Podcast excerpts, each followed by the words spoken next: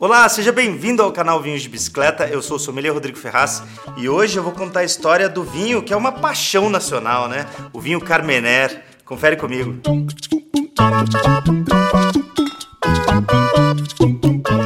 E uma coisa legal pro episódio de hoje, olha só, a gente está sendo apoiado pela marca Insider, essa roupa bonita aqui que eu tô vestindo hoje.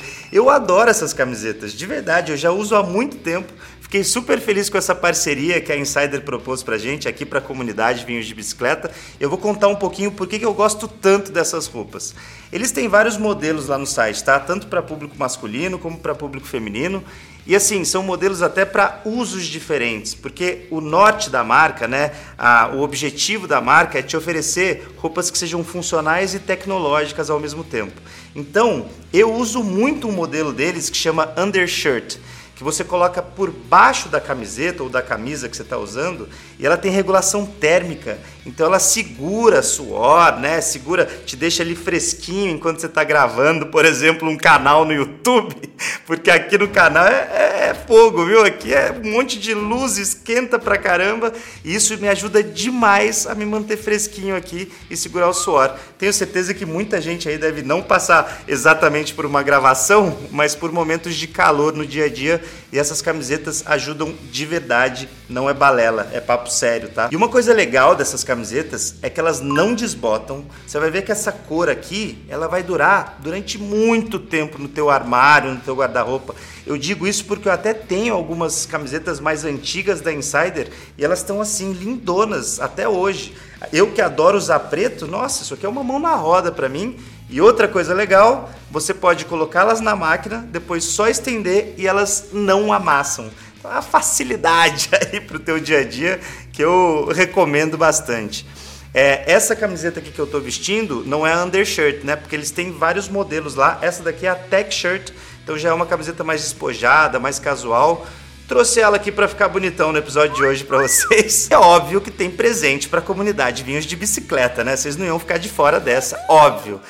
A Insider liberou para vocês um cupom de desconto Vinhos12 que te dá 12% de desconto em qualquer peça do site da Insider. Então você vai lá, se diverte, vê o modelo que te agrada mais, como eu disse, tem para homem, tem para mulher, tem vários tipos diferentes para uso né, no teu dia a dia. Então tenho certeza que vocês vão se divertir bastante por lá e aproveita essa condição especial, hein? Usa o cupom VINHOS12 e você já vai garantir teus 12% de desconto. O link do site deles eu vou deixar aí no descritivo do vídeo, beleza? Então, bora para o episódio de hoje.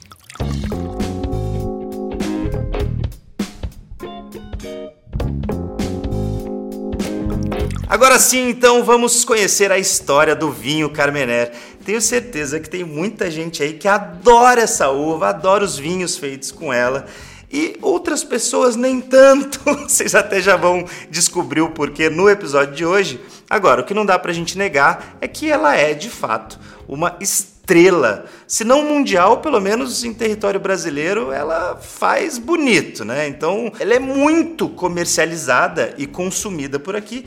Então é importante a gente conhecer de onde ela veio, por que ela é assim, por que tantos brasileiros gostam dela, por que o Chile acabou adotando ela como uma cepa nacional tão emblemática. Então vamos começar da origem da Carmener, porque não, ela não é chilena, como várias outras uvas que a gente tem aqui no mercado nacional hoje, ela é francesa. Os franceses são bons, né? De exportar uva para ser cultivada no resto do mundo. Né? Os franceses são feras nisso. Essa cepa é originária lá da região de Bordeaux, na França, assim como várias outras emblemáticas que a gente tem por aí. Né? Ela sempre foi muito cultivada, principalmente lá na região de Medoc, que fica dentro da região de Bordeaux. Você sabe, ela nunca foi assim uma estrela emblemática na região de Bordeaux como ela é hoje para os chilenos, tá? Ela sempre teve um papel mais secundário, mas de fato ela tinha um cultivo vasto naquela região lá durante o século XIX, tá? Era muito comum você encontrar Carmener em Bordeaux como eu disse, principalmente em Medoc, durante o século XIX. E qual era o uso né, que os franceses davam para essa casta? Porque a gente já sabe aqui, quem assiste o canal já sabe de core salteado, que Bordeaux é uma região muito famosa por fazer vinhos de corte. Né? Eles gostam de fazer blends de uvas por lá. Com a Carmener não era diferente, tá? Só que a Carmener é uma uva que se você amadurece ela bastante no pé, ela ganha cor com muita facilidade, ela ganha taninos com muita facilidade. Então, para os vinhos bordaleses, essa cepa era usada justamente para trazer cor, para deixar aqueles vinhos mais intensos. Era muito comum esse tipo de uso também com a casta Petit Verdot, que é outra cepa lá de Bordeaux que eles usavam para dar cor também para os vinhos, né? A pequena verde, a gente até já fez episódio aqui no canal sobre a Petit Verdot e eu mencionei isso, né? Que ela às vezes é colocada para deixar mais intenso aquele vinho, né? deixar mais estruturado, não só com relação à estrutura de corpo de boca, mas também a taninos mesmo. Né? E a Carmener era usada também para isso na região de Bordeaux. Só que aí aconteceu uma coisa que foi péssima para essa uva lá em território europeu, que foi a filoxera, né? Lá durante a década de 1860, essa uva foi dizimada praticamente na França, né? Porque a filoxera, para quem não conhece aí, é uma praga, uma peste que ataca a videira pela raiz e suga a seiva da planta e destrói completamente os vinhedos. E a Carmener, por sua vez, era uma cepa mais sensível, né? não só a esse tipo de praga, né? mas como a outros tipos de praga também. Então, quando os franceses foram reconstruir os seus vinhedos, eles escolheram uvas que eram mais resistentes às pestes agrícolas, né? Até uma dessas mais resistentes é a casta Merlot, né? que hoje é uma referência para a região de Bordeaux. A Carmener foi sendo deixada de lado ali e não foi mais cultivada praticamente naquela região. Hoje, se você for pesquisar Carmener em território bordalês, em vinhedo de Bordeaux, praticamente não vai achar nada. Tá? Então ela foi dada como uma uva extinta mesmo pós-filoxera. Coitadinha da Carmené. A boa notícia é que antes dessa peste dizimar boa parte dos vinhedos franceses, várias castas já tinham sido levadas para outros lugares do mundo, né? E quando foi lá em 1994, olha, muito tempo depois, Aqui na América do Sul, mais precisamente ali no Chile, um ampelógrafo francês, ó, guarde esta palavra, hein? Ampelógrafo é aquele que estuda, identifica e classifica variedades de uvas, né? É uma disciplina da botânica e da agronomia, né?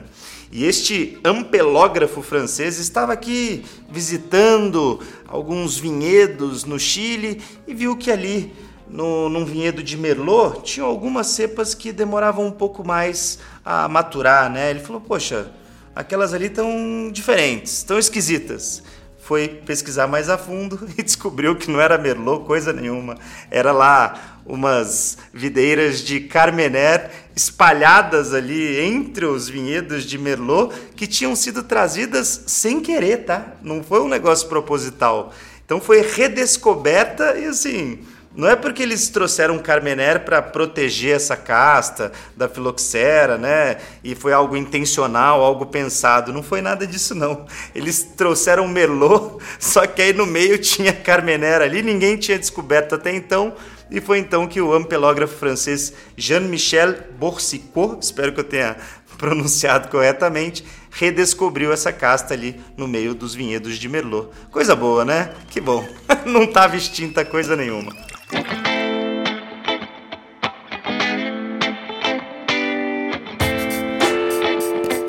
E algo interessante também para Carmenera ali em solo chileno é que ela se adaptou muito bem, né? até melhor do que ela havia se adaptado no passado lá em solo francês.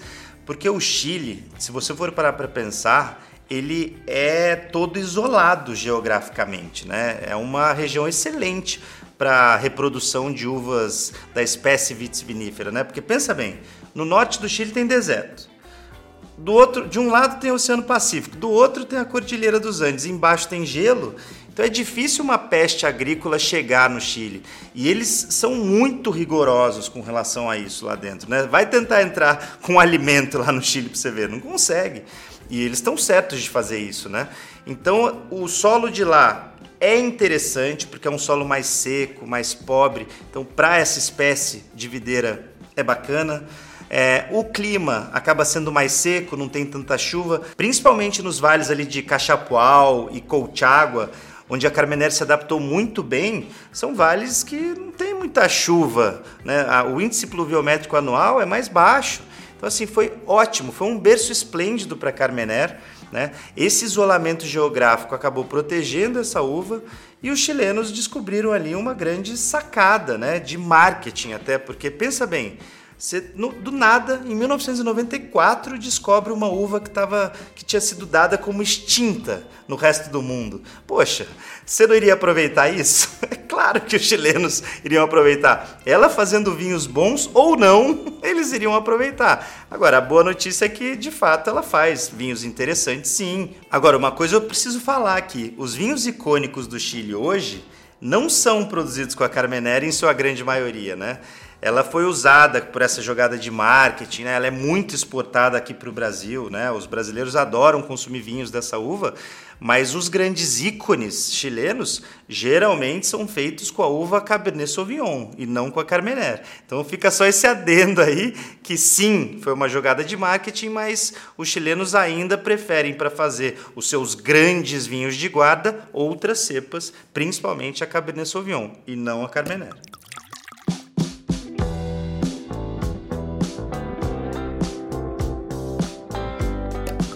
Agora que você já está sabendo tudo sobre a história da Carmener, vamos então descobrir como é esse vinho em taça, né? Eu trouxe aqui para nos ajudar hoje o Ania Reserva Carmener Safra 2021.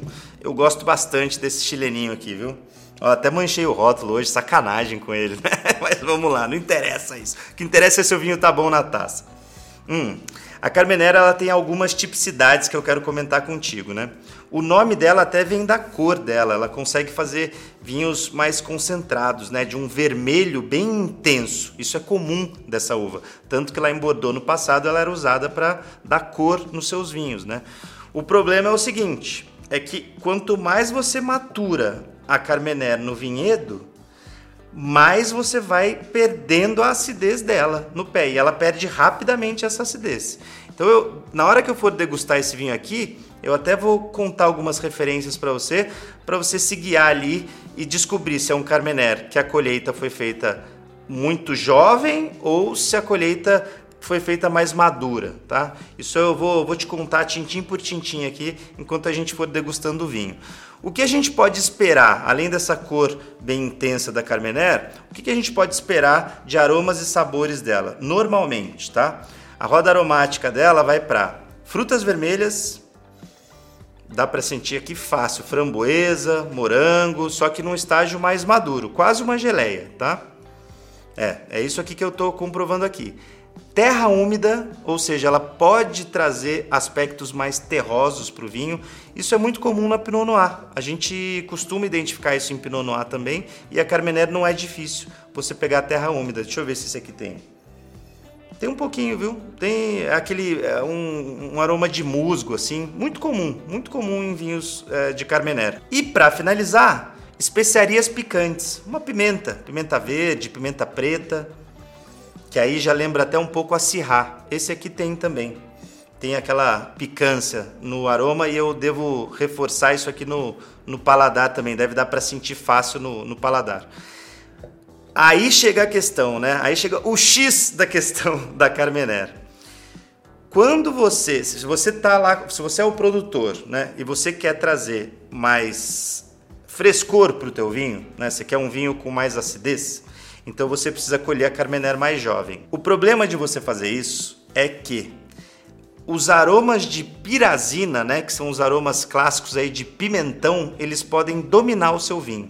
Então esse é um problema de um Carmener cuja colheita aconteceu cedo demais. Ele pode se tornar um verdadeiro suco de pimentão, que não é o caso desse aqui. Esse aqui, esses toques mais herbáceos, eles estão bem integrados aos outros aromas que eu mencionei para você. Então aqui tá legal. Só que não é fácil assim.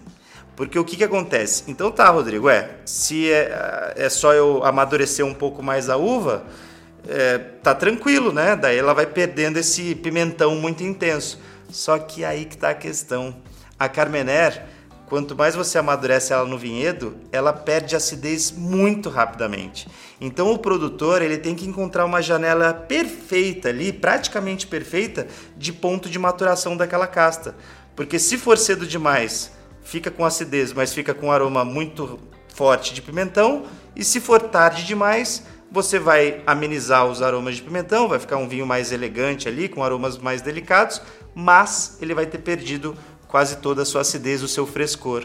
Então é difícil, não é uma uva fácil. Olha só, ela é sensível a pestes agrícolas, ela tem essa questão da janela de maturação. Então, assim, produtores de Carmener são verdadeiros heróis da vitivinicultura, porque é difícil, sabe? Mas esse aqui tá muito elegante, eu acho que esse aqui o, o, produtor deixou, eu acho que foi naquela linha de deixar ele mais, a, a, uva pelo menos, mais madura no pé. E aí, como ele vai consertar isso depois no vinho? Tem várias maneiras, né? Ou você adiciona outra casta que é mais ácida, né, para compor o corte ali do vinho. E dependendo da proporção, o produtor nem precisa te avisar que ele fez isso. Ou ele adiciona mesmo acidez. Hoje em dia, a vitivinicultura é praticamente um laboratório, você consegue adicionar acidez no vinho de uma maneira praticamente exógena ali. Então, assim, dá para ser corrigido. O aroma de pimentão é que é mais difícil de corrigir, viu? Se o produtor tiver colhido verde demais a uva e aquele aroma de pimentão estiver muito marcado ali, isso é difícil. Agora, tem gente aí que gosta, né? Já ouvi muito aluno meu falar eu adoro o aroma de pimentão da Carmener. É, tá tudo bem, gosto pessoal, definitivamente não se discute. Beleza? Agora vamos ver no paladar como é que ele tá. Hum, bom, viu? Esse aqui eu gosto bastante. Esse vinho aqui, esse Ania Reserva, ele é muito típico de Carmener, por isso que eu gosto bastante dele. Os taninos são extremamente aveludados.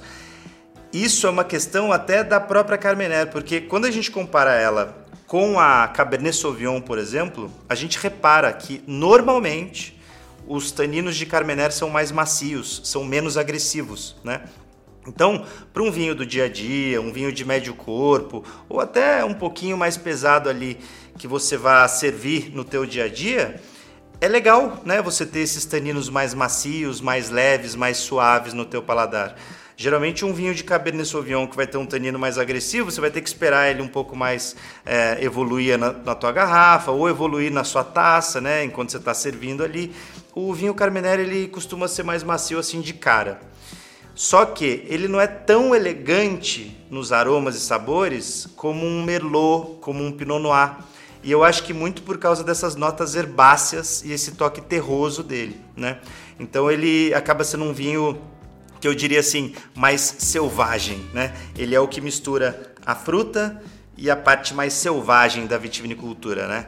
Esses toques terrosos, essas notas herbáceas, eu acho isso legal. Eu aprendi a gostar disso com o tempo da uva Carmener. Então assim, me agrada bastante. Esse vinho aqui que tem um pouquinho mais de estrutura, eu já harmonizaria com pratos de média intensidade, para mais para um pouquinho mais de peso também. Deixa eu falar algumas aqui para vocês. Ah, macarronada, ó, macarronada pode ficar bem legal com um molhão mais intenso aí. Pode até colocar uma azeitona, um molho de tomate, vai ficar bacana com com carmener.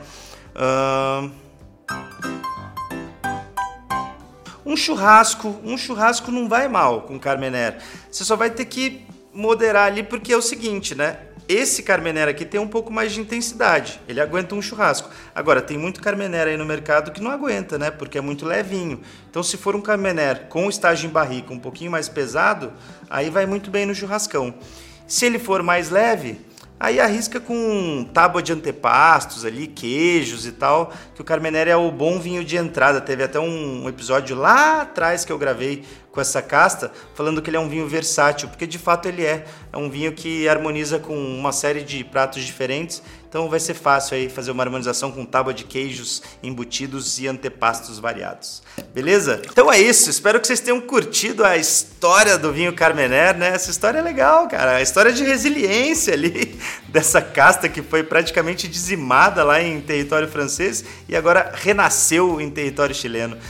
E olha, curiosamente, a Insider, que eu falei lá no começo do episódio, tem uma camiseta que o nome é Carmener, é o nome da cor que eles escolheram. Foi em homenagem aqui a essa uva, tá vendo? Uva emblemática, cara. E lembra do teu cupom de desconto, hein? Vinhos12, aproveita lá no site da Insider, O link tá aí no descritivo para você. Comunidade de vinhos de bicicleta ganhando cada vez mais benefícios aqui, hein? Tô gostando de ver. Isso aí, galera. Até o próximo episódio. Não esquece de deixar seu like por aqui. E se você ainda não é inscrito no canal, se inscreve ativa o sininho, porque toda quarta-feira tem episódios novíssimos para você. Beleza? É isso. Valeu, Carmené. Valeu, Insider. A gente se vê no próximo episódio. Cheers! Vinhão, hein? Isso aqui é bom. Vou deixar também ele no descritivo aí para vocês conhecerem.